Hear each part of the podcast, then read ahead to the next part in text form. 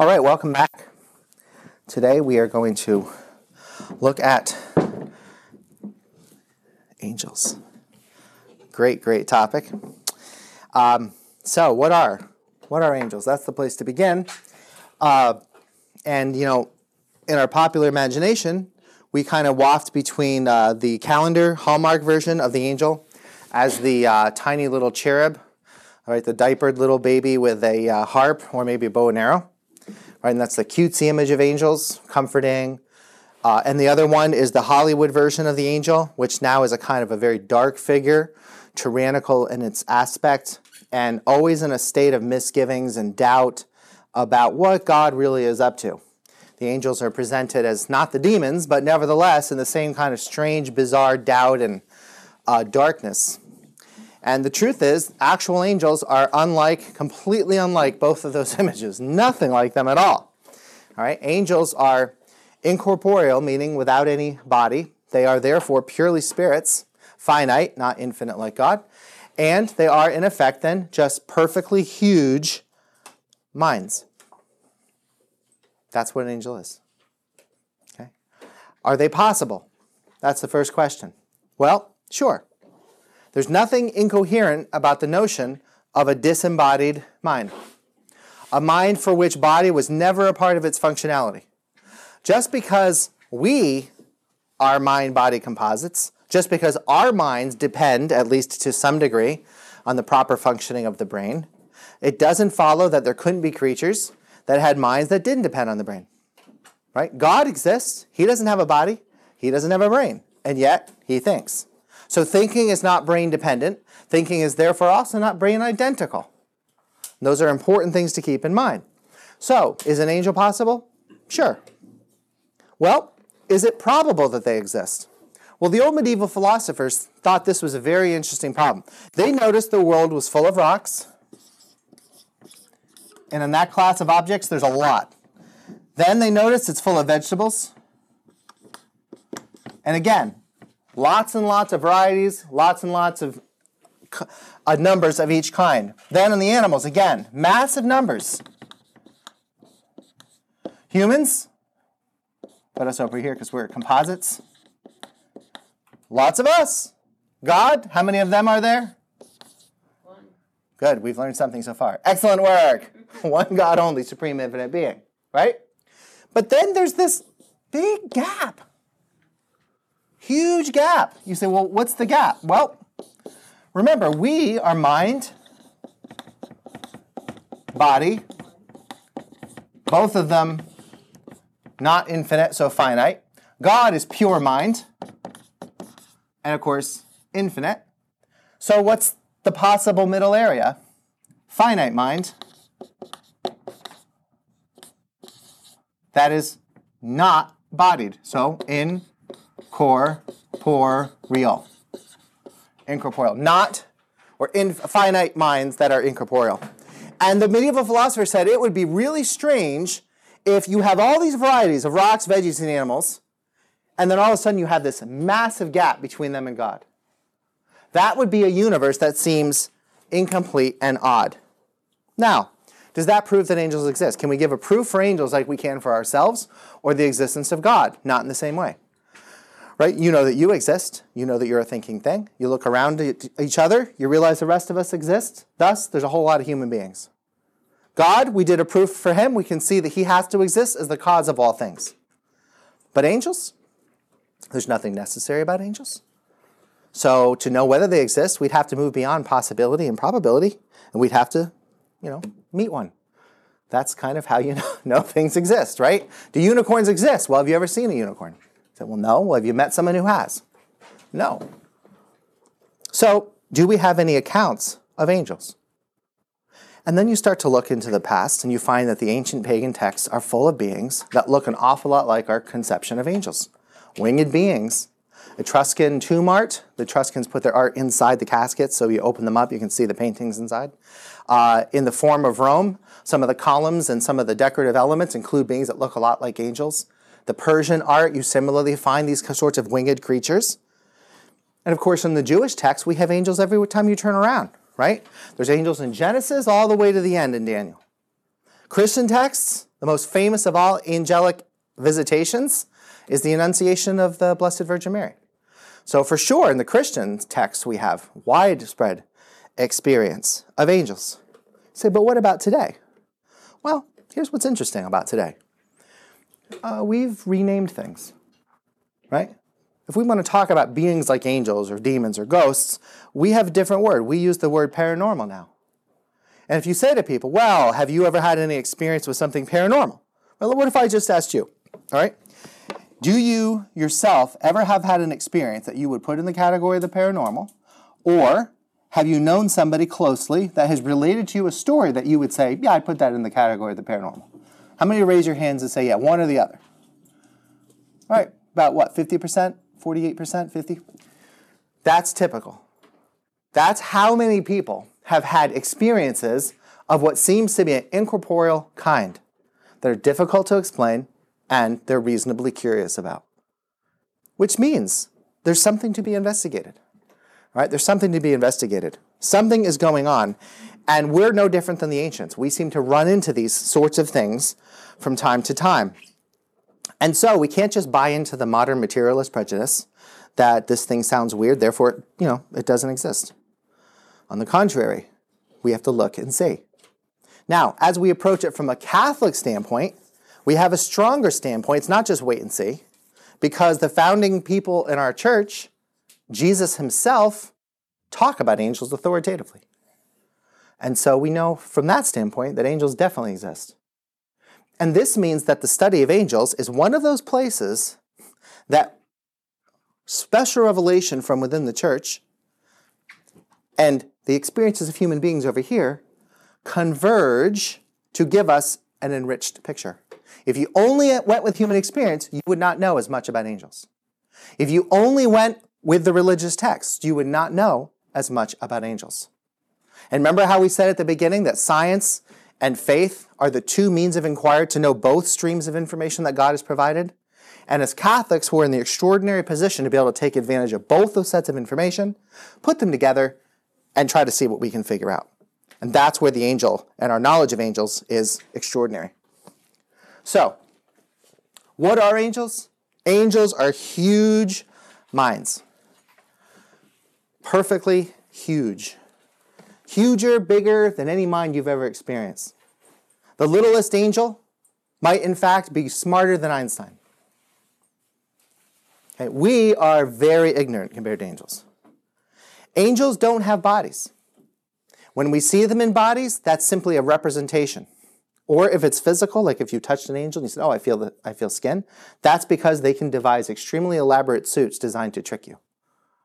If that's their mission, they're going to look as human as anything else. But they are not souls. They are not fitted for bodies. So if an angel were in a body, it would be more like, remember I gave you the example of the captain in the ship? The angel would know about his ship, his body, from the outside, as it were. He wouldn't feel a hole a, running into a, a rock and feel it the way you would if you were, you know, your leg was hit. An angel wouldn't have that experience. So if you put your hand in a hot stove, you're going to instantly pull back. Right? Your autonomic service, autonomic nervous system takes over without the invent, intervention of your mind. For an angel, it's going to be a mental event. He will be actively seeing what's around him and well, probably he wouldn't even put his finger on the stove in the first place. We're the adults that do this. But he would pull his hand back, but it would be different. For example, I've got this private little test I've devised to determine whether it's an angel at the stove, and you can see what I mean by this, and this will help illuminate what angels are and how they're different. You know how when you um you're sitting here like this and you look down and suddenly you realize there's a spider next to your hand, and your reaction is like this, and I could have just whacked Elisa right in the face right? Or you know how you pull your hand back and you hit a doorknob or worse, a nail in the wall? All right, you're like, if only reason had intervened in that case, I would have looked at the situation and thought, I will not pull my hand back so fast from the spider. Right? You had caused yourself more damage. Now, in normal human experience, this automatic reaction is in fact very healthy. It saves us from all kinds of damage. Imagine if you knew your finger was on the stove because you said, hmm, you smell something burning? Very interesting. I wonder what that could be. And then you look down, ah, I see by my visual experience that my hand is on fire. I think at this time I will remove it and put it under the water. By this point, the damage to your hand is severe. So we have this incredible passive system where our minds passively receive the information from the burning and then instantly react, and our mind catches up, bang, when you've already hit your hand on the, on the nail. But normally it works great. But an angel? No. An angel does not have a passive system. He's not designed to be in a body and receive sensory information. Angels don't learn by gathering facts up and saying, ah, oh, I see what's in common. These things are all swans. They don't do science like that. Angels know everything from the top down. They understand birds, and then they know all the categories down within them. Completely opposite from the way human beings work. Because we work from sensation, draw things up, have experience like that, because we have bodies, not angels. So an angel, if he's up there and he touches the hot stove, he's going to move his hand, but he will never move that hand and strike the nail. You'll watch as he stops, and you'll be like, that's very suspicious. That doesn't seem like an entirely passive human reaction. I wonder if this is an angel. And now you have a little test that you can use to test for angels. So if someone you think's an angel, bring them over, try to get them near the hot stove and turn it on and see what happens, right? No, that's unlawful experimentation. I can see all the psychologists there. No, don't do it. Don't do it. By the way, I'm not sure that's actually a valid test. This is just one of the things I've thought of. This is not official church teaching. not official church teaching, yes. Okay, see? We all right. But what's the point? The point is that angels do not mix it up with the physical according to their nature. They engage the physical because they have some mission, some objective, some purpose. And so, what we want to think about is what is that purpose? Because the angel's realm is the realm of the mind, which means angels are all about ideas, they are all about ideology. Ideology are sets of ideas that go together to try to achieve some end. With that in mind, let's think about their morality. We now understand their nature. Angels, like us, are persons. They have mind. They are minds. Because they're persons, they have reason, they have intellect and will, just like God and just like human beings, and therefore they also are free agents, meaning they also get to choose between good and evil. Now, the difference for an angel compared to us is the way their choice works. See, for us, what we are, what we choose, is something that has to be kind of figured out as it slowly stretches out over time. You might choose one thing today, and then next day choose the exact opposite.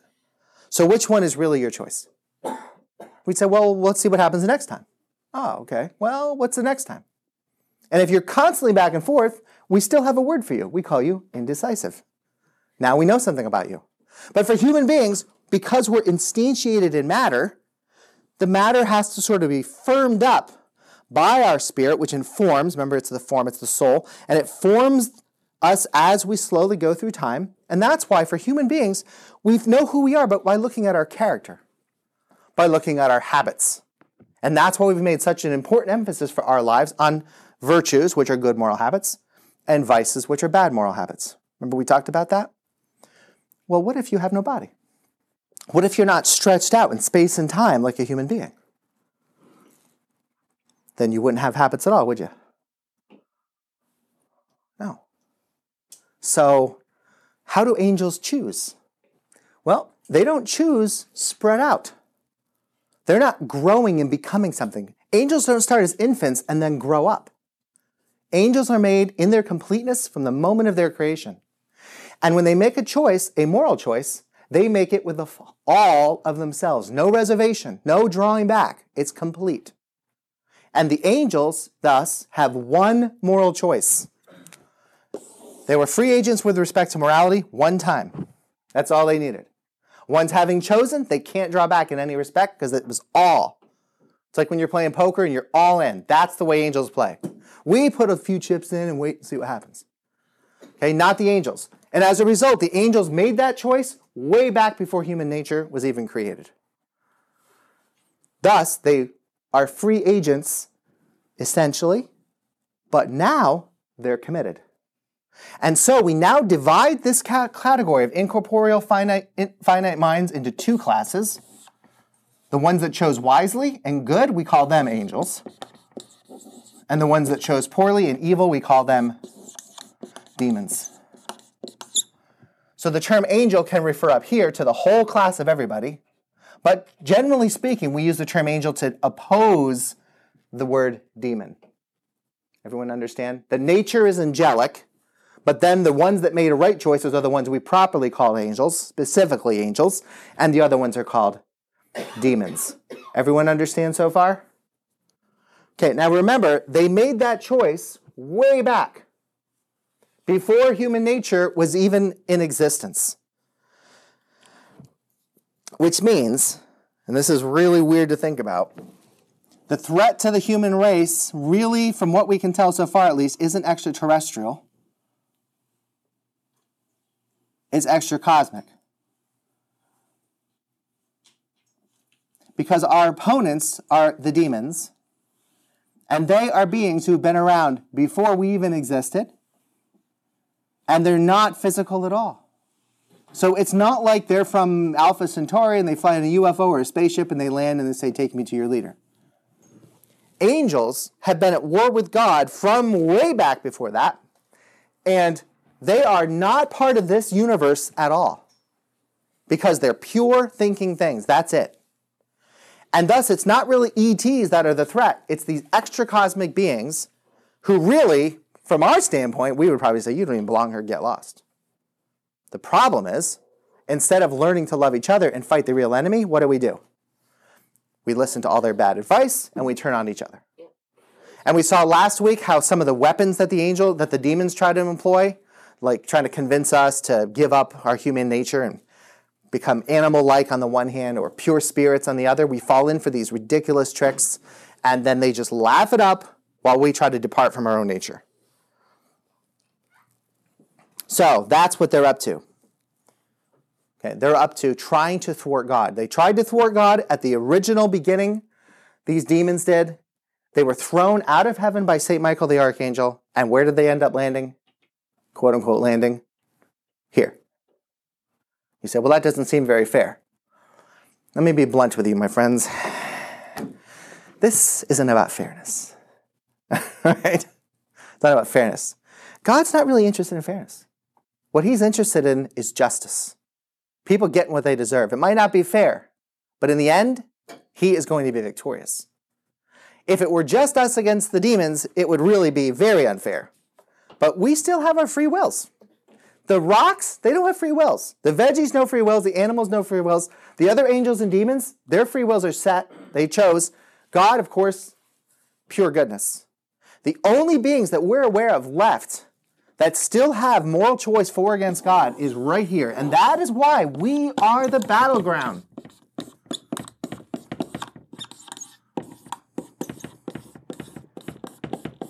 The question is can these human beings be persuaded to prove God wrong in making man? By getting them, of their own free choice, to reject their own nature, reject the good that God made for them, and on the one hand, try to become like us by shedding the body and creating all kinds of weird religious systems that turn on the human nature so they can pretend or think ridiculously. But we'll make them think this that they can become pure spirits and ascend as pure consciousness, which we will never let happen, by the way, right? Or, on the other hand, can we convince these dolts to abandon their composite nature of spirit and matter, animal and rationality, and instead go into pure animality? right? Pursuing the philosophy that's most prevalent in the United States, which is hedonism, the pursuit of pleasure as the supreme good. And that's what you see people end up going for, right? You see some people pursuing wanton abandon of all moral restraint and just give in to their desires, and their lives look more and more animal like without restraint, without self control, without wisdom and order. Or, on the other hand, can we convince them to abandon their nature in the other direction, toward the spirit side alone? and abandon all the ordered physicality, order of family, the order of the state and the arts, sciences that is present within human nature. You say that sounds a lot like those two extremes. Too much, too little. Exactly. As you'll remember from our reading of the virtues, the virtue is that balance, that fullness of the two together. But what the demons hate, they hate, is your nature. You stand as a thing that they think never should have been made. They are repulsed by the fact that spirit, free, rational personhood, has been given to creatures made out of bone and flesh. And the fact that God chose to love us blows their minds. That He chose to become one of them is simply too much. Now, two thirds of this whole set said, okay, this is too much, all right, but we don't resent it. We're like, what do you know? God did it again. We thought we were cool when we were made. We thought the dinosaurs and the trilobites and the cats, we thought those were cool when they were made. But now, this new thing blows our minds. Therefore, God is even more wonderful than we had thought. All right, that is good. Free agency, used for goodness, angel, they got the angel star. However, that one third, these are the resenters, the enviers, the people proud, right? And said, We resent this creation, we hate it, and now we're going to show God up by getting these little disgusting creatures to turn on themselves and thereby to turn on God. And ultimately to turn on themselves by rejecting the incarnate God. Which is why they thought the greatest moment was when they got us to kill Jesus. Now, admittedly, from a human nature standpoint, this was our lowest moment. Killing the Son of God, very low, right? You almost think to yourself, well, maybe they're right. Maybe we're just bad to the bone. Well, some people do choose bad to the bone. That's true. But you remember the story of the lost sheep? For one sheep, the shepherd comes out to find that one. Remember the story of the ten lepers? The one leper came back. So God is willing to fish for that one remaining fish. He keeps casting the line, right? And then there's these stellar examples that say, nope, I'm not going to go that route. I'm going to choose the other way. Think about Joshua and Caleb against all the other spies. You think about Daniel and his three friends, right? And of course, the best example of all, Blessed Virgin Mary, who said yes. And boy, the angels, those demons, they just, they hate her. They hate her. All right, any questions so far? We understand their nature, their pure minds. We understand their morality. They get to choose freely between good and evil. We understand their purpose, the demon's purpose at least, is to thwart the divine objective. The angelic purpose then is to support the divine objective. You might say, wait a minute, Jeff, how do we know that angels don't have completely alternative missions in virtue of their nature that have nothing to do with us? Oh, I agree with you. I suspect they have vast other things they do. They're thinking things. They think. I know. They're like, wouldn't it be great to read an angelic library? Oh, I, that's on my bucket list. You betcha. Absolutely. They're the best thinkers. They must be the greatest philosophers. But for us, in our purpose, given this goal of bringing human beings into completeness with God, that is the central objective. There'll be plenty of time to read books and chat later. Right now, we're, at the, we're in the war. All right, so let's talk about the kinds of angels. Angels are not instantiated in matter. They don't have bodies. They don't belong to bodies. They're not spread out through bodies. Human nature is spread out through bodies. Like if we were to compare each other, we'd say, well, your hair is a little bit shorter or longer, right? You're a little taller. You're a little bit different.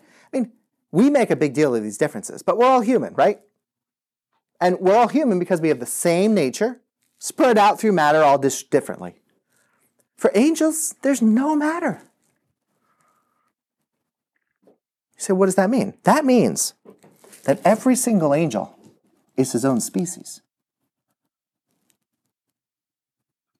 See, species are a general kind that spread out multiply instantiations, so you have dog after dog after dog after dog after dog.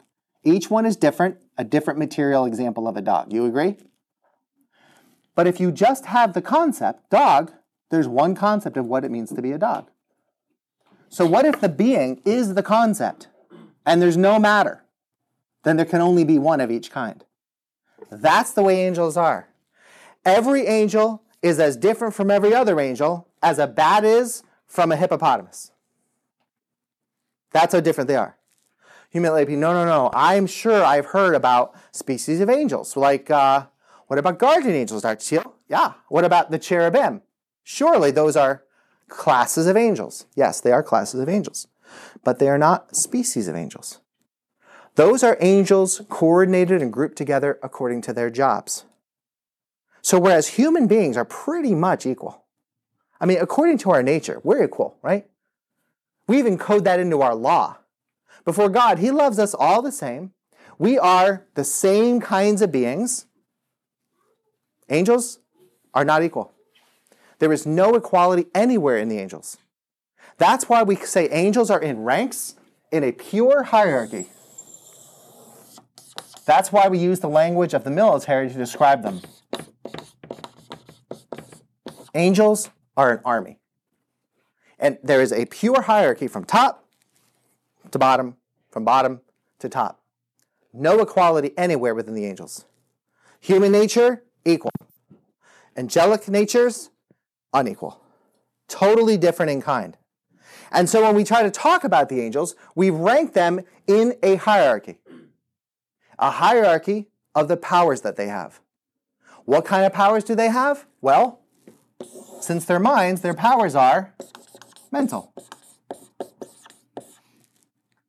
So what do they do? In their own minds, they think thoughts. With respect to one another, they communicate how? Telepath- telepathically. You say, why? Why don't they just talk? They have no lips. we need a physical medium between each other to talk, right? If we don't have the physical world holding in a constant order, we literally cannot talk to each other. We can't communicate. Telepathy is an angelic power. That's how they communicate. Okay, you can start to see why some of the objectives of people, some of our superhero fascination, maybe, the X Man fascination, and the people that are kind of into the occult, hoping to get supernatural powers, or like the highest levels of Scientology claim, well, you'll be able to read minds and you'll be able to move objects with your mind. And all of those powers are what kinds of powers? Angelic. Now you know where they come from and what they think they're offering, which of course is why they'll never be achieved. All right. If they're going to move objects, again, they move them with their mind. Of course, we also move them with our mind. Remember, I gave you the wonderful example of, wow, I can make objects float. I, of course, can't catch them, but you understand the idea?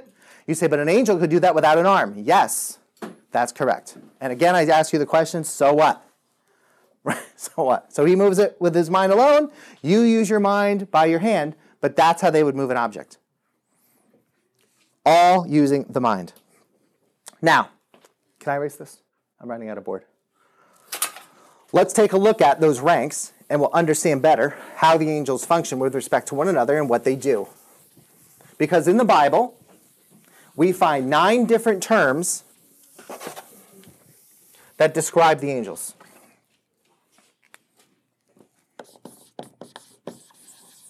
Keep in mind that these ranks are in both the demonic and the good angels. And keep in mind, too, that these ranks are by um, Think of them as kinds of jobs. The ranks are split into threes. And there are three of the threes, hence nine.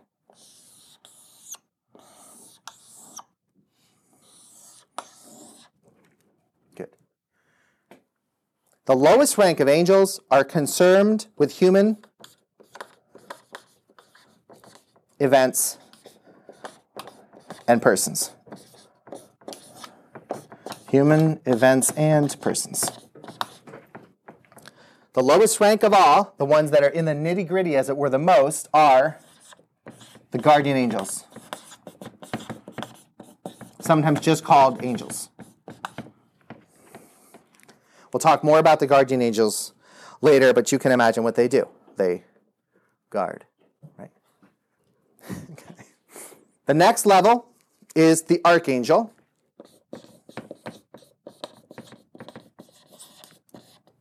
The archangels function, think of them as military commanders, generals. Okay? And they are the ones that carry out specific divine missions that have to do with human beings. Hence, Gabriel, an archangel, came down and told Mary about the incoming Christ.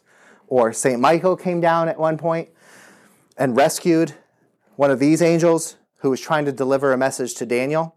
That angel got stuck because a demon, the prince of Persia, grabbed him and held him off for two weeks. So that angel finally called for help, called in the airstrike. In came St. Michael and released this angel so he could run off to Daniel, give the message. Then the angel said, Well, I got to get back to help St. Michael fight the prince. He said, Okay, get message delivered, back he goes into the fight. You're like, What are you talking about? I don't know. I don't know. What would it mean for angels to be at war with each other? What would it mean for mind to mind war? Don't know. I'm glad I'm not in it. The idea of something invaded your mind? You imagine? That's what we're talking about. That kind of mental pressure, the worst kind. So it was a fight, and the one angel needed the other angel to help him out. Archangel called in. There are some weird things in the Bible, uh, weird things. But you pull them out and you put them in your angel folder. And then you start to read them all. You're like, oh, I see a picture, picture emerging. Keeping in mind again that we know extremely little about angels, very little. But what we do know, we try to gather together. And this is the traditional hierarchy of where they go. The next one up are the princes, and thus they're called principalities.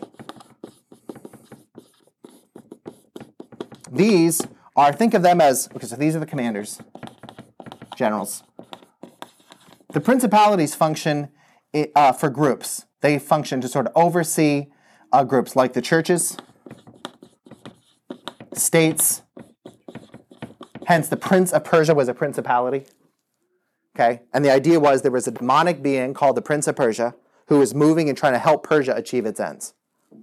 St. Michael has also been called the prince of Israel and also the guardian and prince of the church. You say, well, can one angel have two jobs? Maybe. Maybe. Elisa and I were discussing at dinner prior to coming over here. It, it wouldn't surprise you. If you do anything well, what do people immediately do? They give you more work. Okay?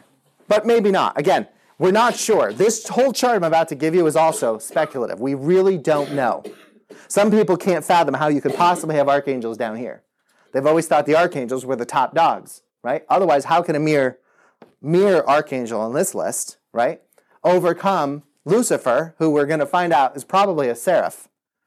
If it's a pure hierarchy, how could he acquire the power, right? And so that leads you to think, well, maybe the archangels are on top. Or the other possibility is that angels, like human beings, receive grace. Yes? And think about what Lucifer said I will be like unto the Most High. And what does Michael mean in Hebrew? It means, who is like unto God? So, what would God do, thinking wise, to defeat a challenge of Lucifer's kind? He would answer it with, Who is like unto me? You think you're going to be able to do what I do? Who is like unto God? And that would immediately activate which mind? Say Michael. And thus, Michael would be activated to go to war. Now, could God give Michael the grace to overcome the most powerful angel ever created? Of course. So, do we know then for sure that St. Michael, by his own nature, is above all the rest of the angels? No. Was he able to defeat St. Lucifer? Definitely. Was that by grace or by his original nature? Who knows? I don't know. I would like to know because everything is interesting, but, you know, I don't. I don't suppose you know either. So it's just one of those things we don't know. Okay, so that's the first lowest level triad, and lowest simply because we're talking about direct interaction with what's going on with human nature. The second triad are all related to God's providence and plans. So think of this as your logistics troops, right back at headquarters, organizing everything. And so the next group, the lowest of this triad, is called the powers. All right, and the powers function as uh, governors and big warriors, angels.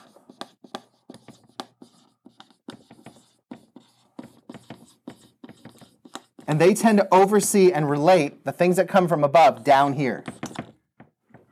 Think of them, um, I, I, guess I'm going to keep using military analogies because these work. You know how um, back in the day before they had the radios, you know, like Lord Wellington, he'd be standing there with his, his staff and he'd want to send, oh, get a message over to that regiment, right? And in the heat of battle, maybe they couldn't see your flags or hear your trumpets. So you'd get a, a, a lieutenant and you'd say, look, take this communique, race over there and send the message. Yeah? So you could imagine having officers like this who did this. Uh, that you know, an angel was doing that kind of job with Daniel, trying to get a message to him, and he was detained. The next one up are the virtues. This might surprise you because you're like, wait, I thought virtues were, you know, good moral habits and there's theological virtues and intellectual virtues. Now you're telling me that there's angels who are virtues? What's the question? Which word? Oh, I, the, the word I can't, um, uh, no, no, the, the, yes, Plannings. plannings. Should be planning, probably singular, but I don't think plannings is a word. Let's just get rid of that S. Probably it's the grammar that's bothering you. No, it's. Fixed. Ta-da! I should have said logistics. All right, so the virtues, yes, the virtues are moral habits in us, right? Intellectual habits that are good. In God, the virtues are the eternal essence of those things. Turns out there's virtues in God in that sense, not habits, of course. In the angels, they are actual names of certain angels. Faith is the name of an angel. You think, well, what does faith do? Think about that. What do you think faith does? Thinks about and operates all things related to what? Faith. Hope is a virtue.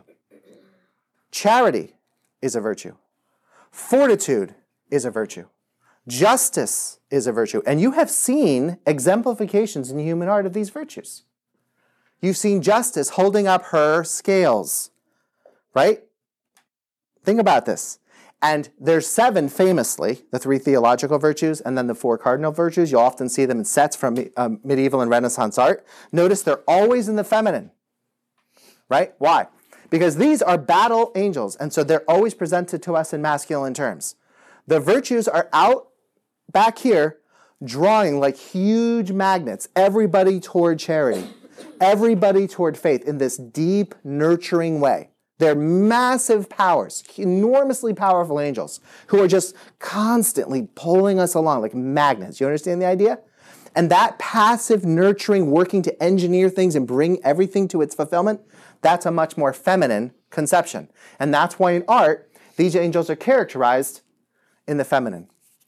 Now, again, remember, angels don't have biology, so they're neither male nor female. But it doesn't follow from that that they don't have masculinity and femininity. The masculine and the feminine are higher level concepts than our mere instantiations in biology. So I am masculine in physicality, hence male, right? You are feminine in conception, instantiated in body, hence female. But you could have a masculine angel, St. Michael, but you could have a feminine angel, Justice. Okay? We don't, the church doesn't officially say these angels are feminine but they operate in a feminine way. And they are also connected to the spheres, moral and theological. There's also a, there's obviously one called wisdom. So it's intellectual virtue. It's just all the virtues, you get the idea.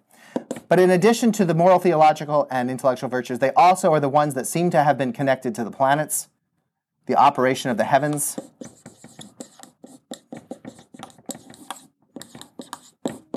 of astronomical objects. Back in the day, some people thought that the angels had bodies or could be associated with the bodies, and the planets were the bodies of the gods. And if you think back, remember we named all the planets after the gods Mercury, Venus, Mars, right? So, and remember, all these beings would have, by the ancients, have been called gods. Right? We now understand A, we don't worship them, so we don't call them gods, and B, they've all chosen between good and evil, so we use our theological terms. But that's how they would have. So the, the ones that had to do with the planets would have been in this virtue category. Good, everyone good on this? Okay, next, dominions. Okay, and again, these the dominions are the ordering principle for these. They order all hierarchies on the way down.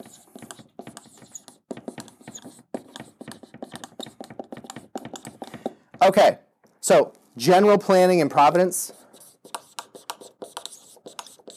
Now, this is God. Okay, the next three are all directed directly to the essence of God. First one is the throne of God or the thrones. Okay, the thrones. The thrones are the order of God's um, unchanging attributes. You can, that's why the throne is a good description. Almost like the thing that God sits on that is established, that never moves, and is eternally perfectly the order. Right? So if you were to, we don't have kings and queens anymore, but right, you know how back in the day there's the throne room and there's a chair, and that's the only place that the king is allowed to sit? Well, no, I got that backwards. Only the king is allowed to sit there. And that represents something. It represents an unchanging order of justice and all the kingly authority. Think of the thrones as the thing on which God sits. In fact, in one of the texts, God literally sits on the thrones, and they are rings of fire. They're the least personal of all the angels that in terms of depiction. Next one up, you probably heard of these ones. They're called the cherubim or cherubs. Again, not cherubs. I know we've got this idea of a cherub as a little baby angel. No, no, no, no. no. There's no baby angels, all right? And these are nothing like cherubs in that sense. Im is plural in Hebrew, hence multiple. So the cherubs or the cherubim, these are all about wisdom and divine providence. So these oversee everything having to do with divine intelligence and plan and they seem to be assigned in the world, interestingly. They do have a direct application in the world because they were overseeing the ark. In fact, the um, do you remember in the building of the Ark of the Covenant? They get the box, right? All coated in gold. And then there were two cherubs, cherubim, that were spreading their wings like this. They, of course, were made out of wood with, you know, covered in gold. But the idea is the cherubim would actually be overseeing the ark, the actual ones. And of course, that's where God met the high priest. So it's the direct place of God. You understand? And finally, the seraphs. These are really wild angels. The seraphim. These are the six wings. Keeping in mind, again, that a wing is a physical thing. And so this is a way of them to represent to us what they are. And, and we also use the wing to indicate a being of the air and the word for air or breath or spirit in Greek is pneuma. So all those words kind of go together, and it makes us think of something that's lifted up and higher than we are, which of course is true. And the seraph has six wings, two to fly with, two to cover his face, and two to cover his feet, because his mission is to eternally fly around the throne of God. And they're blazing fire all the time, and they're the ones that say the holy, holy, holy that we sing in the Sanctus in the liturgy.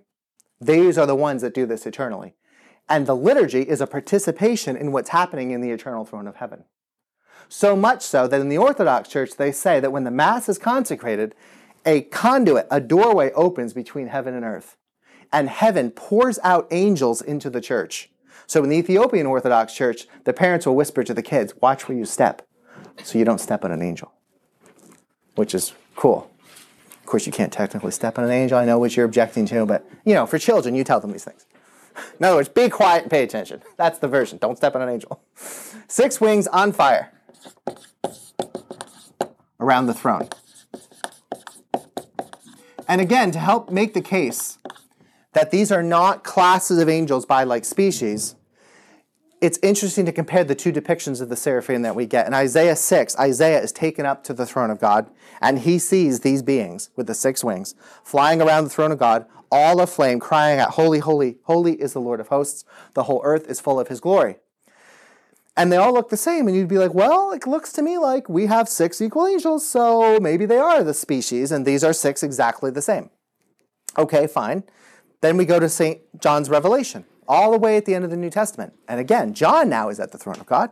He sees the throne, he sees the flying angels with the six wings, all on fire, saying exactly the same thing, but we get a close up.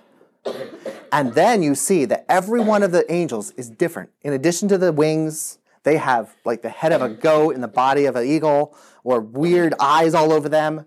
One's like that has the head of a lion. I mean, it's just weird from our standpoint. You know what I mean? Here's the real issue. they're different. Okay? Every one of the seraphs is different from the other ones, which goes to the point here. Okay? The seraphim have a job to do, but they're not identical to each other. Every one of them is very different from the other. And when they're represented to us, they're represented visually because, uh, you know, how would you explain definitionally to, just as a concept, what these angels are to people like us? That's very hard. So they try to sort of represent themselves and they don't sometimes do the best job because we just get freaked out. And you'd be like, well, is it just possible that angels can't exactly connect with the human senses? Yes, that is definitely correct. It may just be that they are so enormously powerful and huge that trying to represent themselves, especially the higher order angels, is just very difficult. I mean, Daniel is this really holy prophet, and one of these great powerful angels shows up to him one time and he just keeps falling into unconsciousness. Every time. The angel keeps touching him, like divinely waking him up, and then he goes to sleep again. So we're just, you know, we're little creatures. We're little creatures. And around really great creatures, sometimes we have a problem staying awake, right? And that's fine. Because again, the angels aren't just made for us. These angels are made for themselves and they are made for God. And you need really great, powerful creatures to attend to God Most High. But when we meet them, we might struggle. And you say, well, I don't see how lions and eyes, uh, how does that all work? Well, it would take some thought, but the angel is way bigger than we can experience. If you really want to read something that tries to fictionally capture what angels are, read C.S. Lewis's Space Trilogy. You probably know him from the uh, Narnia books, right? He wrote a trilogy of science fiction called with uh, the Space Trilogy. Starts with Out of the Silent Planet, then Perelandra, and then That Hideous Strength. And Perelandra has some of the best depictions of these conceptions that you can find anywhere. So if you're interested, uh, maybe for Christmas, grab, um, have to put that on your list, and then read those three books, and you will be amazed. Okay, any questions about these nine ranks? Nine. They're sometimes called choirs, even though again we're not talking about singing. Could you, uh, say, the devil, Satan is referred to as the prince of the power of the air. Um, Where would that fall into the? Well, Satan. Well, uh, if if he's a prince, then he would be a principality. He would function as a principality. But he's not. Well, he, remember, maybe one angel does multiple jobs. Okay, but what else was he called originally? What does Lucifer mean? Morning star. Um, And light bearer. light bearer. So who bears the most light in here? And so the classical conception is that either Lucifer was a seraph, some people think maybe a cherub. But either way, he was extremely high. Some people think he was the highest seraph, which is why his rebellion is so, you know, poignant and difficult to deal with. But even the greatest creature that God ever made, still, if it's a person, and it, to be the greatest ever, you'd obviously have to be a person, given what we understand, gets free choice. Um, Um, what is the etymology of the word angel and demon?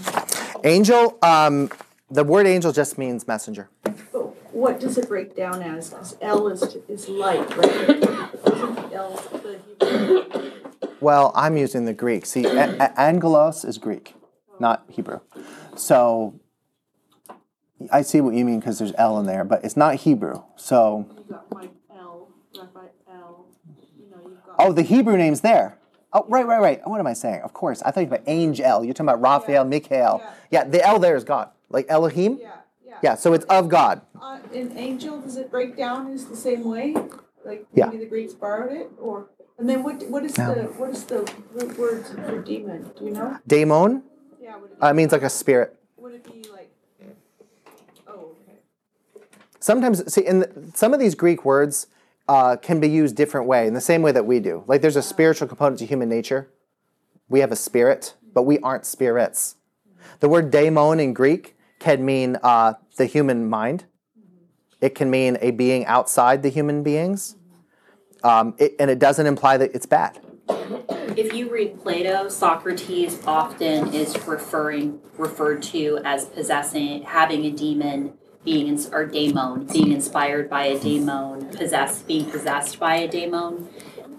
if you read the description, it's in no way describing or capturing what we would understand as a fallen angel. It's either talking about um, a genius that he had that came across as superhuman, or some people have speculated that he was gifted actually with inspiration from one of the angels that would periodically communicate with him, if that makes sense. The archangels have with the, their names, so like Michael is who is like God, Gabriel, I think means messenger of God.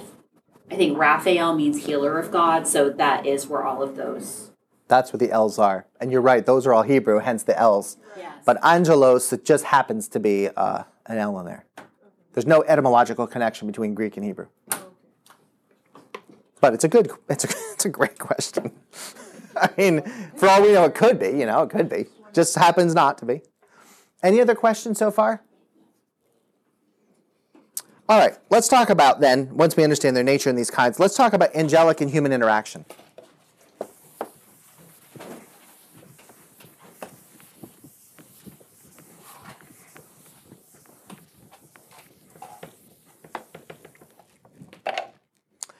Well, what do they do interaction wise? Well, one of the most important things they've done, although this is very rare, is revelation. They come down from God and they tell you something that's simply not knowable to natural human reason. Hence, it would be an article or an object of faith. The most famous, of course, is the Annunciation, but there's lots and lots of them throughout the Bible. Um, and so sometimes they will give important information by revealing something. Another thing angels sometimes do with respect to human beings is to intervene in miraculous ways to help certain situations. So St. Peter was in prison, and what that night an angel came along and said, "Get up, wake up," and his chains just fell right off of his wrists. And the angel then led him right through the whole prison, and all the guards ended up being asleep. Angels seem to have this effect on people, and took St. Peter right out. To, go, go, go! And the angel took off. Okay, Daniel, remember thrown into the lion's den? And he survived the whole night. And Nebuchadnezzar races out and says, Daniel, Daniel, has your God rescued you from the mouths of the lions? Please, oh, please, right? And Daniel's like, don't worry, everything's fine down here. The, my God sent his angel to close the mouths of the lions. And so the angel was there and shut those lions' mouths. Clearly, there are angels that have powers over natural things, natural orders, right? Um, the three U's in the flaming furnace, you remember Shadrach, Meshach, and Abednego? And uh, Nebuchadnezzar tossed them in there. And uh, then the king looked into the fire and he said, What is that? Didn't we not cast three people into the furnace? And like, Yes, O Lord, three. But I count four, and one of them looks like a son of the gods. One of the gods, right? Well, what would an angel look like if he manifested and he was completely blazing on fire next to the other three? Kind of like a divine being? And so, what was the angel doing in there? Well, he was shielding Shadrach, Meshach, and Abednego from being fried. And so much so was he able to protect them that when they came out of the fire, they weren't even singed. They didn't even smell like smoke. They were given a serious review. Okay, Jacob wrestled the angel of the Lord. Yes. I have wrestled the Lord and won. Okay, is the angel of the Lord occasionally an epiphany? That's the speculation. Okay, There are times when the Son seems to show up as God, but in a pre incarnate, but nevertheless seemingly physical way. okay. And sometimes people think the phrase the angel of the Lord is the eternal Son. But we don't know. But that's one of the interpretations of that. Abraham bowed and worshipped the angel of the Lord. Right. And you shall worship the Lord thy God. right. Hence the thinking that the angel of the Lord. And when Abraham talked to him, he didn't talk to him just like he was an angel. And remember, Abraham, I think, was one of the ones called the friend of God. Seems like God just showed up and chatted with Abraham from time to time.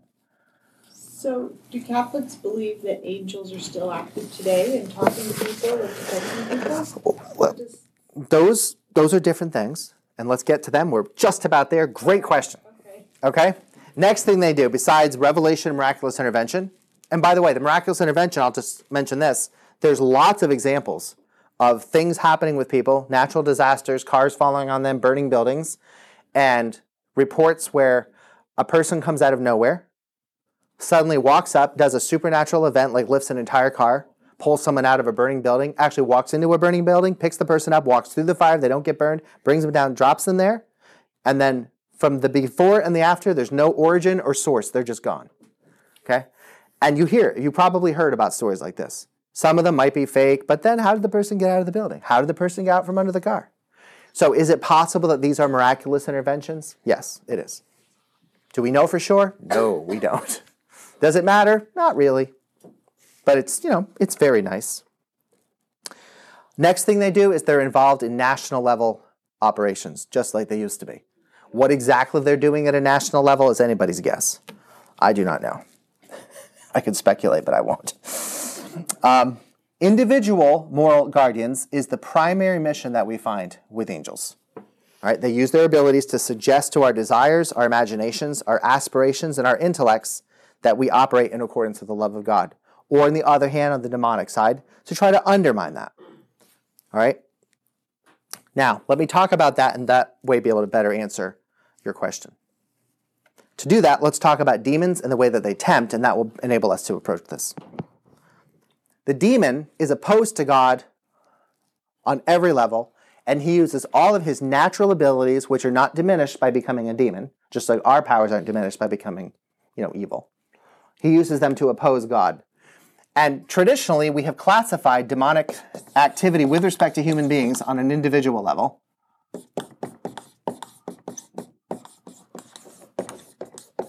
On three kinds of intensity.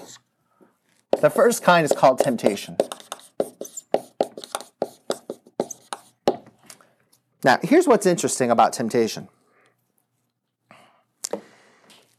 If you are a moral person, or trying to be, and if you're becoming Catholic, this is one of like, you know, the things you you ought to be. You ought to want to be good. Hopefully we've got that across to you. You know that you have dialogues internally with yourself about how you should behave. Because you have differing conceptions of what you should do. Your imagination might tell you one thing, your intellect might tell you another, your desires might tell you a third, right? And you've got to weigh this all out and decide, well, what's the best move? Another way to put it is this ideas pop into our head all the time. Right? And the question is, where do they come from? Well, there's only two options. They either come from within, in other words, they pop into our minds because that's the way the human brain works, the human mind works, and thus they're internal from us. You are plenty able on your own to produce the vast number of ideas that occur to you. the other possibility is they're external. Now, if they're ideas and they're from an external source, they're either from human sources. You say, what would be a human source? Well, how about me? How about your spouse? How about your kid? How about the television? How about a rock band? And we can get ideas from human beings in all different ways. The advertisement on the board, right? The television commercial. We have many of our ideas that come from other human beings from outside us. But then they could also be non human sources. You said, well, what would those be? Well, God or angels. And I'll just put and demons because now we're going to be distinguishing these more clearly. When we talk about tradi- traditionally, when we talk about temptation, we say that we have to watch out from three sources of temptation the world, which is other human beings, the flesh, which remember is that distorted appetite. That's what St. Paul means by that. Hence, that would be the internal source, and the devil. And of course, there's th- that. And so, those are the traditional three sources of temptation. So, here's what happens you get an idea to do something wrong. Now, where did that come from? Did that come from inside you? Did that come from another human being, something someone said, or you remembered? Or maybe you don't even remember, just kind of lodged in your imagination. Or is a demon actually suggesting this to you? Here's the thing there's no way to tell. You can't tell. There's nothing about the way in which your ideas represent themselves to you that they have little tags. Divine tag, right? Friend tag, self tag, nothing. There's no qualitative difference between these ideas.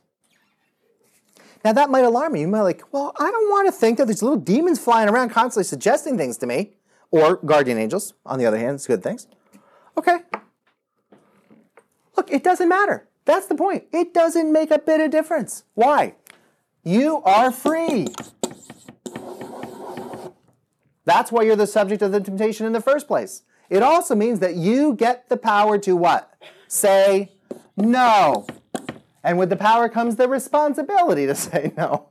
So it doesn't make a bit of difference. Do not get alarmed about the fact that the universe is filled not just with human beings and animals and plants and veggies and rocks, but also this other class of being. Don't get freaked out. There's no reason to be freaked out.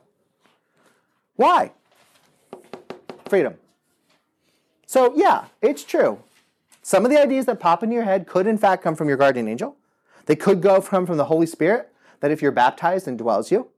It could be that they come from a, a demon. The vast majority, in all likelihood, just come from your own consciousness. Don't obsess about this. Don't worry about it. The best thing to do is if an idea is presented to you and it's presented to you for whether it's true or false, like you should believe it, then ask yourself this question Hmm, is this true? I wonder why. Why or why not? Think. Don't freak.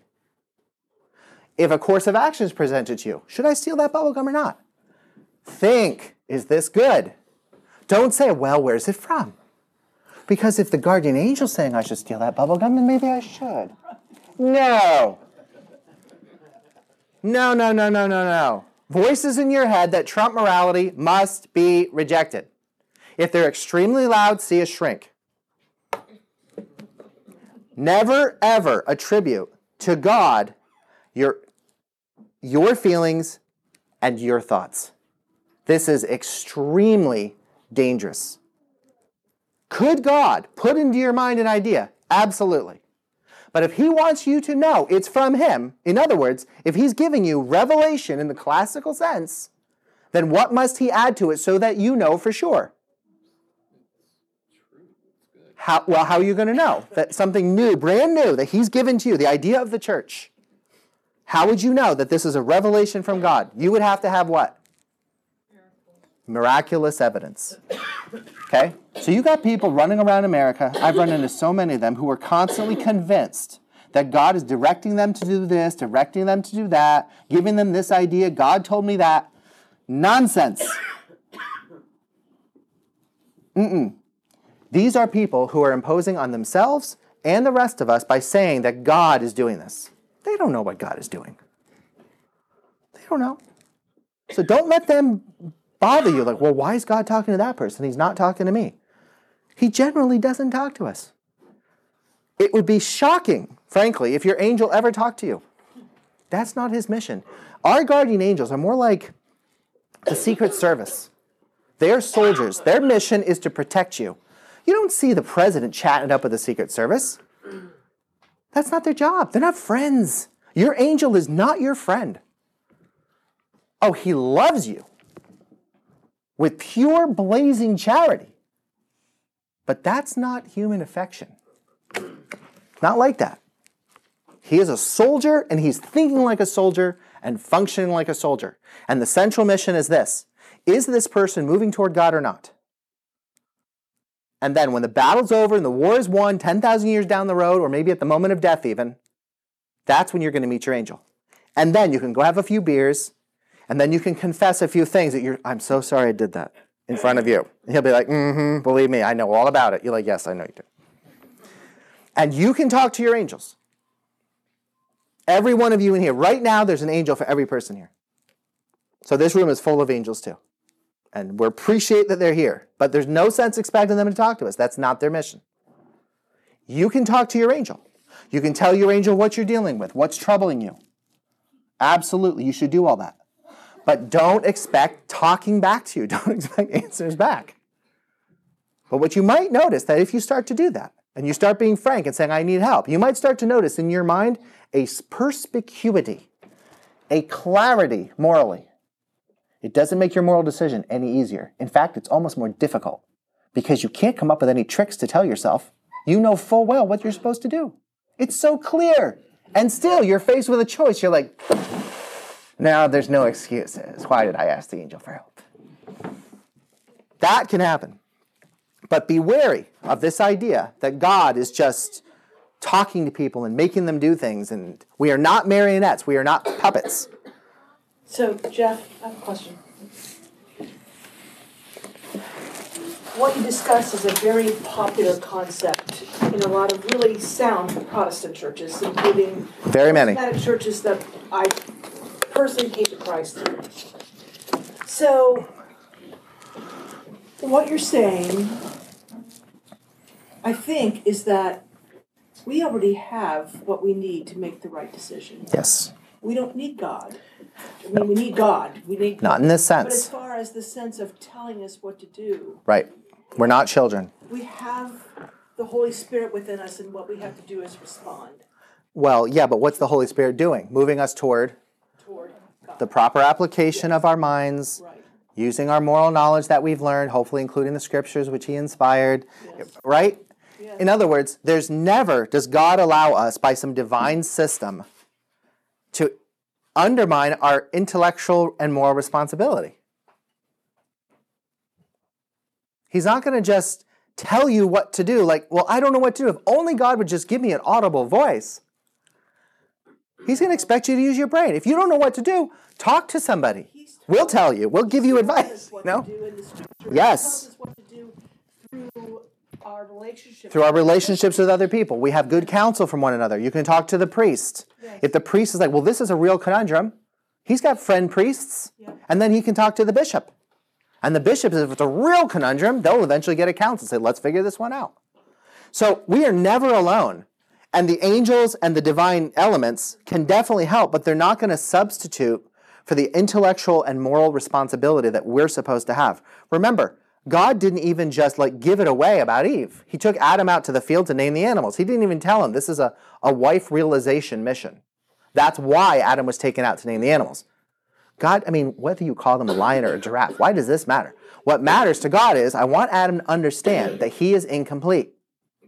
So I'm going to take him out, have him do this. It's a rational activity. God doesn't cheat and say, "Come on, I- look, there's two. You know, there's always two. Can you figure this out?"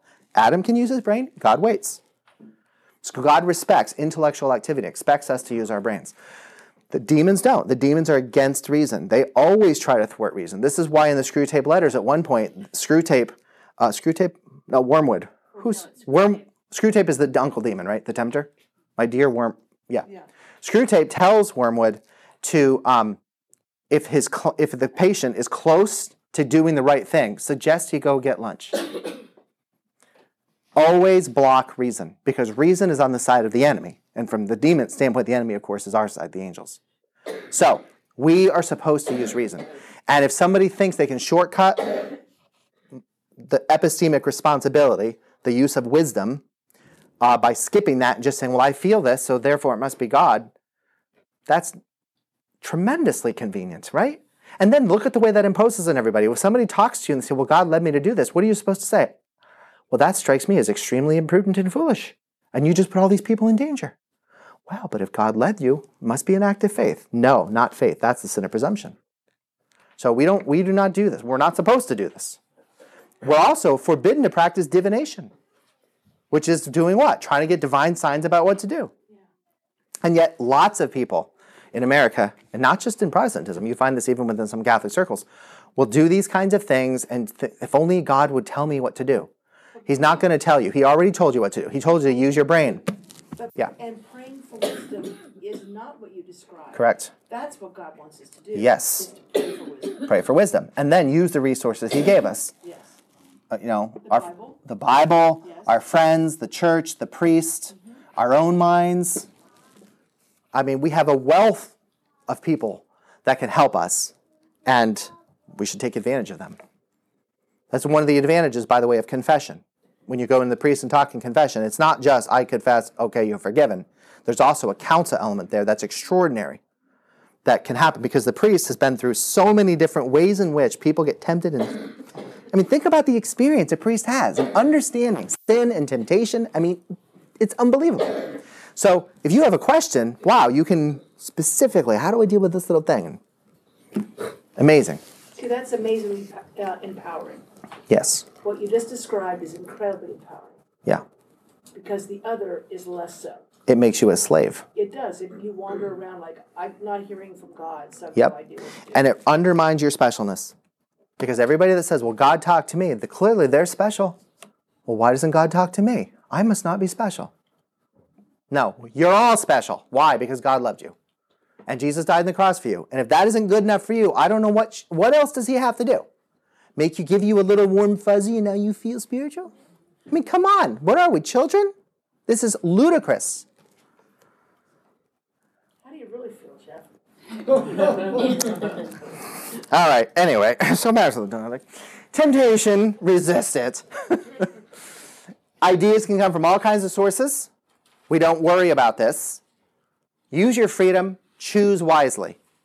Should you depend on your guardian angel in the sense of asking him for help? Yes. Can you talk to him? Sure. Is he going to talk back to you? No. You might get lucky, okay? But then you're going to be responsible for that. So don't ask for that. Just be content that he's operating because he's there.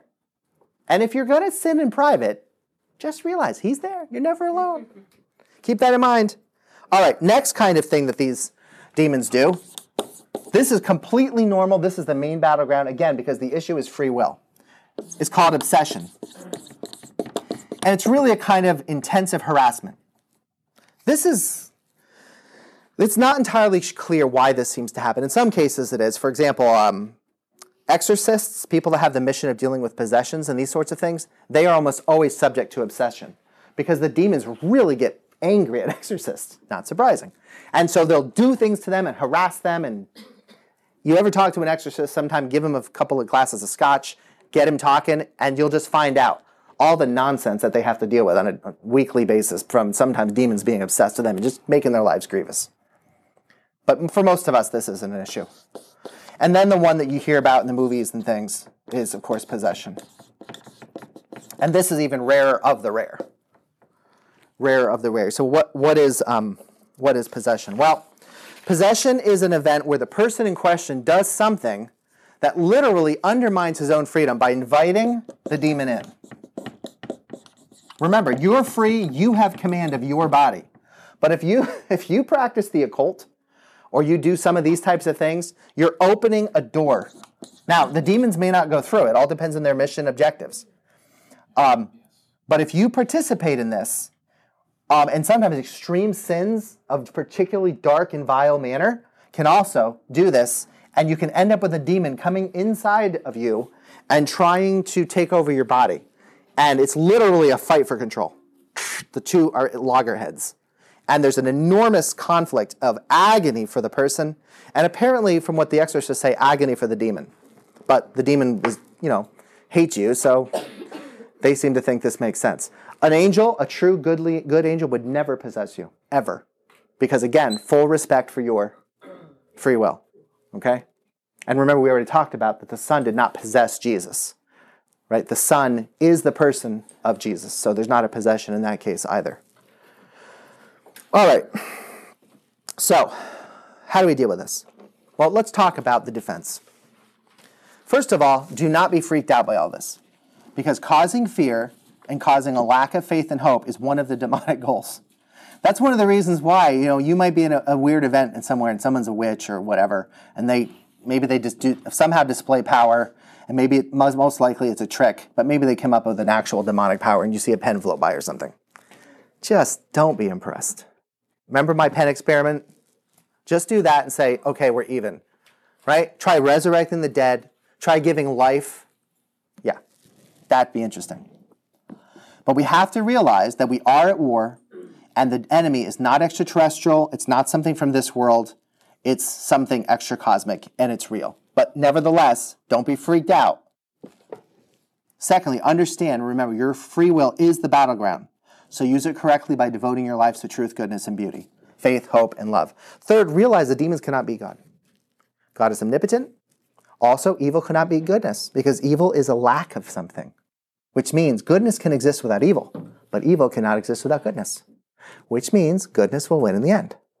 So, okay, so there's a war right now. We're soldiers involved in that war, but the war's going to be over. Right? Remember the SEAL motto? You are never out of the fight until you're dead. And you're not dead. So fight. Realize what you're at war and fight. And then when you're dead, you can rest. But the demons can't win. Fourth, get baptized. If you're not baptized yet, one of the things baptize, baptism does is it confers on you the confirmation holy oils, and that's a seal from God whose you are. And it's a protection against demonic attack. So definitely get baptized. Also, take the Eucharist as often as you can once you're confirmed and uh, received into the church. Don't take the Eucharist in advance, you're not supposed to do that. But the Eucharist is a literal participation in the very essence and life of God. And the demons, they hate the Eucharist. Again, God in physical thing. They just hate it. We think it's great. So take it. Don't fail to take the Eucharist. Next, keep your heart clean and participate in confession and follow the Pauline rule. Every time the demon, or you get a temptation, again, it may not be a demon, okay, but every time you get a temptation, okay, not only say no, okay, then turn it around on the enemy. How? By doing something loving. You do that enough times, the tempters are going to get aggravated. Every time I tempt this guy, he goes and does something loving for someone else. I should not waste my breath. Hopefully, that's what, that's the argument they'll make. But you see the point? What did St. Paul say? Stop stealing. No to the temptation. Get a job. And then give to the poor. The best way to stop stealing is not just to stop doing it, it's to love others. So every time you say no to a sin, say yes to love. If you're jealous of someone, they've got a singing voice, and you just wish you could sing like that, not only fight the jealousy, but give that person a compliment. See, turn every opportunity for evil into an opportunity for love, and you will double down on goodness against temptation. Next, never participate in the occult. Don't play around with it. Not the games of the kids, the Ouija boards, these sorts of things, and nothing dark. Don't do it. If you've already done it, get to the priest and do the confession. Okay, this is extremely dangerous. The most famous case of exorcism in the United States, the one in Chicago back in the 50s, started with a kid playing with a Ouija board. Again, it doesn't mean if you do a Ouija board that you're going to be possessed, but all practices of the occult open us up to potential of demonic attack. And why do it? So we do not participate in those things, and so don't do it. Our goal as human beings is to learn to love. It is not to change our nature and to try to acquire angelic power. That's not powers that are appropriate to us. We don't need them. The angels have them. That's fine. Next, remember you're not alone. You have a guardian angel. You're never alone. So it's always you and your guardian angel against one mere demon. Two against one, good odds.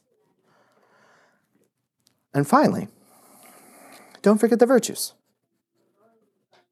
that fifth rank of angels. Let me show you something. Take a look at Ephesians 6. We all have the same version of this, so I should probably give you the page if you don't know your books yet. Ephesians is on 161, the New Testament spot, and page 164 if you've got this book, this version of the Bible. If you've got another one, it's Ephesians 6. It's after Galatians, before Philippians. Here, St. Paul is talking about what we've been discussing the battle, the war. Take a look at chapter 6, verse 10 page 164 in the New Testament side. All right, here we go. 10. 610. Finally, be strong in the Lord and in the strength of his might. Put on the whole armor of God, that you may be able to stand against the wiles of the devil. For we are not contending against flesh and blood. Other human beings are not the enemy. We are contending against the principalities, against the powers, against the world rulers of this present darkness, against spiritual hosts of wickedness in the heavenlies. Therefore, take the whole armor of God that you may be able to withstand in the evil day, and having done all, to stand. Notice St. Paul's fundamental principle stand, hold your ground, don't fall down. Just keep standing there. Okay? Think of a Roman legionary. The legion exists when what? All the soldiers hold to their ranks, hold those shields, and stand. So again, verse 14, stand therefore, having fastened the belt of truth around your waist, having put on the breastplate of righteousness, having shod your feet with the equipment of the gospel of peace. Besides all these, take the shield of faith, with which you can quench all the flaming darts of the evil one, and take the helmet of salvation and the sword of the Spirit, which is the word of God. Pray at all times in the Spirit, with all prayer and supplication. To that end, keep alert with all perseverance, making supplication for all the saints, and alone for me, that utterance may be given to me. So, what's he saying? Our weapons are the weapons of the Spirit because we're fighting against enemy spirits. What are those weapons? The Word of God, the sword of truth. And notice peace, righteousness, faith. What are these things? Virtues. These virtues are your strength because virtues complete you as a human being. Sin tries to erode you. So fill yourself with the righteousness of God. Fill yourself with justice, with love. And remember, now you know something that you probably never realized. The virtues are an entire class of angel. And they are very powerful, fifth rank. So what St. Paul is saying here is not just put on righteousness of your own, not just the righteousness of God, not just the hope of those, but the angel of charity, the angel of truth, the angel of peace. You understand? In my prayers, I don't just ask my guardian angel for help, I ask the virtues. Call in the big guns, the heavy bombers, right? And those virtues, they're like, finally, somebody would like us to help. I will draw this person to charity. And then you'd be like, does this mean I'm going to be motivated, like wanting to do more charitable things? Probably. Realize that's the effect. Not bad though, right? That's a powerful ally against this enemy. So we have extraordinary strength. Do not get freaked out. Stand your ground. All right, a few minutes left. Let's talk about exorcism just a bit. All right, so sometimes, yes, demons can possess people. This is exceptionally rare. And now the church has realized that a lot of cases of what seems to be demon possession at first blush is in fact mental illness, schizophrenia. So anytime you have really weird effect, you think, wow, is this person demon possessed? If you go to the priest, the first thing they're going to do is say, have you seen a psychiatrist? Because odds are, if you're hearing voices in your mind, you are not demon possessed, you're mentally ill. And if you're mentally ill, you want to try to get the right medicine. So you're a victim in that sense, and that's good. You do not want to be demon possessed. Don't think, well, I would rather be. No, you would not rather be demon possessed. All right? But there are instances when the, ex- the psychiatrist extreme hostility to sacred things, like the Eucharist, speaking languages that the person doesn't know, like a child who suddenly can speak fourth century Latin. Very weird, right? Very weird. Um, physical strength that's completely outside the bounds of this person's normal strength level. And the, I mean, even in the Bible, the demons were able to, the demon possessed man member could just break chains. Well, normal people can't break chains. That's unusual. And finally, uh, an elevated perception and knowledge of things they shouldn't have. Okay? Uh, any of those kinds of signs that the demon is somehow using its own strengths and powers over above the person, then you, this priest is going to be like, okay, now we've got definitive signs. So then they call the church, and that's when the exorcist and the rite of exorcist exorcism will occur. The rite of exorcism is real. It is not the way you see in the movies. It is a long process of the rite and the prayers. It's extremely tiresome and difficult. If you want to sort of see the only Hollywood type thing that has ever got this more or less right is the movie Possessed with Timothy Dalton. He's the main actor, and that's why I'm putting him on here, because there might be other names that aren't the right one. And what's interesting in this case is the demon is obsessed with the priest and using the uh, victim of the possession as a lure to assault the priest. And a lot of times the exorcist will say, the reason this is bait. Bring the kid, do the possession, bring in the priest, and try to. And priests do get shattered sometimes. So, this is a, quite a film. If you've never seen this, go find this. I mean, if you're interested, but if you're if you have a prurient interest, like you're kind of taken with the idea of angelic powers and stuff, don't watch it. Have nothing to do with this stuff. Go read 1 Corinthians 13 and love people. Okay, real fast on ghosts because I have four minutes left. Here's the thing about ghosts. Take a look at Luke 24.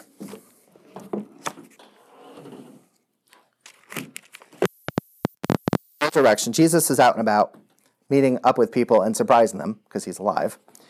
And he shows up with the disciples. He says to them at Luke, at page 77, Luke 24, 36, Peace be to you, because of course they're freaked out and startled when he shows up. They thought they saw a spirit. He said to them, Why are you troubled? Why do your questionings rise in your hearts? See my hands and my feet? It's I myself. Handle me and see. A spirit does not have flesh and bones as you see that I have.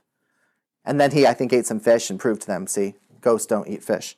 So, people, even in Jesus' day, seem to understand that if somebody is alive after they're dead and they kind of have an apparitional like appearance and they go through walls, then they're kind of a ghost. okay? Now, what are ghosts? Well, and I'm going to just be, be very straight with you here. If you try to look up ghosts in the church documents, it's not a very hot topic. I have not been able to find any official teaching. So, what I'm about to tell you now is not official. Not official. Understand this, okay? This is based on my experience in teaching about the paranormal and these types of things. But I'm going to try to make it's going to fit with everything we've done. But here's the basic point ghosts seem to come into two kinds non interactive and interactive. The non interactive ghosts are the ones that you find, for example, at battlefields. For example, if you go to Gettysburg and you'll hear them talk, everybody has a story about some weird ghostly phenomena. A cavalry regiment rides through, you hear cannonballs and musket fire, and you know there's no reenactors. There's always story after story after story. In other major battlefields throughout the world, there's something about historical events where horrific human suffering has occurred that it seems to almost like mark that space and bleed through. And I say they're not interactive because you'll be standing there and an entire regiment of cavalry would come running through and you'll be like, and they just don't see you. So it's not like they're in your world. Do you understand? It's more like the past has bled through and what you're seeing is a glimpse of what happened. That's the best way that I can explain this from the people that talk about this and deal with this sort of thing. Non interactive, and that may be some sort of bleed through of suffering over time. Similar in like the concentration camps, horrific suffering of that seems to leave marks that function in non interactive ghost ways. The other possibility is an interactive ghost. And of the interactive ghosts, there's two kinds there's happy ghosts and there's unhappy ghosts. The vast majority of ghosts are unhappy. But the happy ghosts, and there's only one class, and I call these the bereavement ghosts. And again, you might have had an experience or heard somebody talk about this. So uh, your Aunt Susie shows up at your door. And you're like, whoa, I didn't know you were coming tonight. Um, come on in, let's have tea. She talks to you, you have a great time. Then she leaves, and you're like, okay, that was unexpected. Ten minutes later, your mother calls and says, well, I've got some bad news. Oh, what happened? Well, this morning at 3 a.m., Aunt Susie died. You're like, what? I just talked to Aunt Susie. She was just here. Right? I just talked to Aunt Susie. Well, this is a very common phenomenon, it turns out. And it seems to be a kind of a reassuring thing of good, noble people, of charitable people. Uh, and that's why we tend to call them bereavement ghosts. Happy ghosts, good situation, right? And so that may be what's happening in those kinds of cases. But the unhappy ghost is the one that we're familiar with. A ghost that has agency, it's aware of you, can react somehow to you, thus it seems like a personal experience, but seems ghostly, not physical, but it's physically manifested. And they all of them seem tortured, miserable, unhappy. And the question is, what in the world are these things? And the truth is, people aren't real sure. There's different interpretations. Some people think they're, they're demons masquerading as human spirits. King Saul saw out a witch because he wanted to talk to Samuel because he thought God abandoned him. The witch had a spirit that she worked with a demon, and the demon would typically pretend to be the person that the person that you know you is trying to go to the medium to get to talk to your dead ancestor. The demon would pretend to be that person. So when King Saul went there, Samuel actually showed up, the actual ghost of Samuel. And the witch was completely freaked out because she never actually experienced a real, a genuine ghost before. So that would suggest in that case that most ghosts are demonic manifestations. That's one possibility. Another possibility is that there's some kind of bleed over of the afterlife into our realm, possibly from hell, that people are attached to certain places and horrible things, right? The truth is, we really don't know. But there are these kind of phenomena, they do happen. And so, one of the things we do, like if you have weird things in your house, one of the things we do in the church is we have a time in, uh, it's sometime in the beginning of the church year after Christmas called um, a house blessing. And the priest will come to your house and he can bless it. And this is a way that if you're dealing with any of this weird nonsense, have the priest come and do a blessing. In fact, it's a good idea if the priest has time. I know we have one priest for a lot of churches, but a blessing is a good, a good idea. Um, so this is one thing. And then if it becomes pernicious or whatever, report that to the priest. And if it becomes more problematic, then of course they can bring in the big guns. Yes. Know, any sense of what kind of spiritual persons ghosts are? Because, you know, you talked about angelic persons and, you know, demonic. per- Well, they're either, here's the only possibilities. Angels don't mess with people, so they're not angels, the good ones. Uh, they're not saints. The saints are very busy, and rattling chains and scaring people is not what saints do. Uh, so that leaves the spirits of the damned or the spirits in purgatory. Okay? My theory for a while was maybe they're at purgation. This is part of it. Elisa reminded me the other night that, well, if you're in purgatory, you can't sin. So going around scaring kids and being malicious to people in the house, assess it and figure that out. Okay. But but the communion of saints doctrine, which we'll talk about later, is nothing to do with mediums and ghosts and talking to the dead and this kind of thing. It's a completely different thing. So don't mix those up. We don't go to mediums. We don't go to fortune tellers. This is not what Catholics do.